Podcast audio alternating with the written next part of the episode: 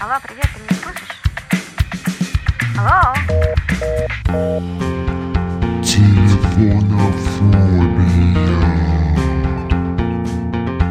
Трубку возьми.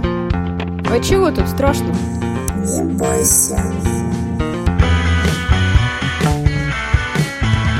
Ну что ж, наверное, пришло время рассказать, кто я и зачем я вообще всем этим занимаюсь. Да, пожалуй, третий эпизод как третье свидание, самое время узнать правду.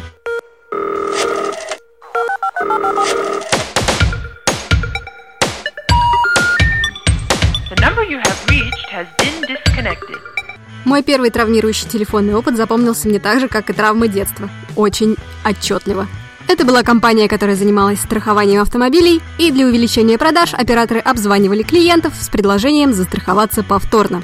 И тут можно подумать, ммм, как хорошо, какая забота о клиенте. Плюс какая идеальная работа для студента, гибкий график. Но на деле выходило все не так радужно. Спустя некоторое время оказалось, что клиенты страховались совсем в других компаниях, некоторые из них уже продали эту машину, а каких-то и вовсе уже пять лет нет в живых. Последний вариант отвечает на вопрос, насколько холодной была эта база.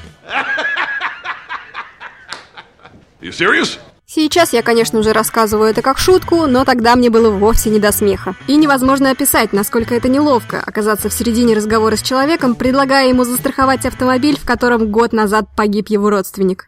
Oh, this is awkward. I'm gonna walk.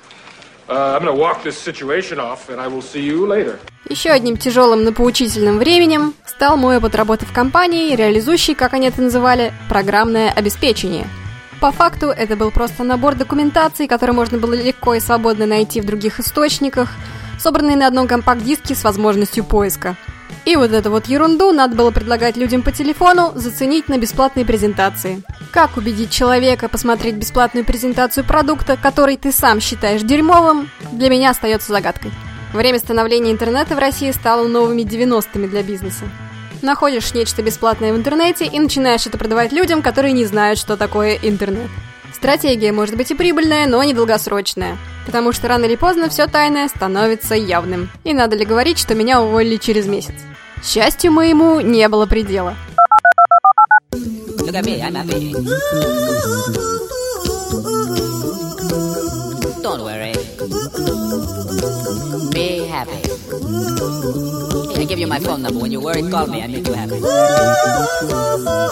Моя первая нормальная работа на телефоне была в службе технической поддержки. Тут вроде и люди все живые, и с моральной стороной вопроса все хорошо. Самой сложной частью является то, что люди звонят в техподдержку обычно, когда у них уже что-то не работает. И они, конечно же, этому совершенно не рады. Иметь дело с раздраженными и расстроенными людьми – ежедневная и со временем рутинная задача операторов технической поддержки. Тут хочешь не хочешь становишься психологической помощью, жилеткой и мастером дзен в одном лице – Случаев было очень много и разных, но мне особенно запомнилась одна девушка, которая пришла к нам работать, но остаться не смогла. А дело все было в том, что оператор должен не только принимать звонки, но иногда совершать исходящие. Вот тут и вскрылась проблема. Девушка натурально начинала плакать, когда необходимо было поднять трубку и набрать номер. Она объяснила, что входящие звонки принимает без проблем, мобильный телефон использует только для переписки с друзьями, но необходимость позвонить кому-то вызывает у нее необъяснимый панический страх.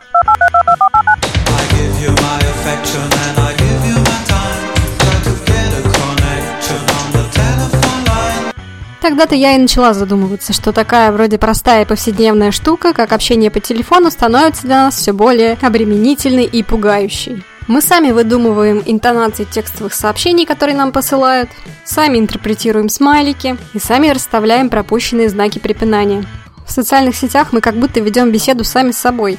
Могу даже доказать, когда вам приходит сообщение, и вы его читаете, то чей голос звучит у вас в голове? What? What? What? Вот именно, и это получается никакое не общение, а жульничество. Самими собой нам достаточно комфортно. А вот с человеком, который на той стороне телефонной линии, который совершенно другая личность и вовсе не мы, нам уже гораздо сложнее. Подумайте об этом, подумайте о чем-нибудь еще и напишите нам на адрес tppodcast собака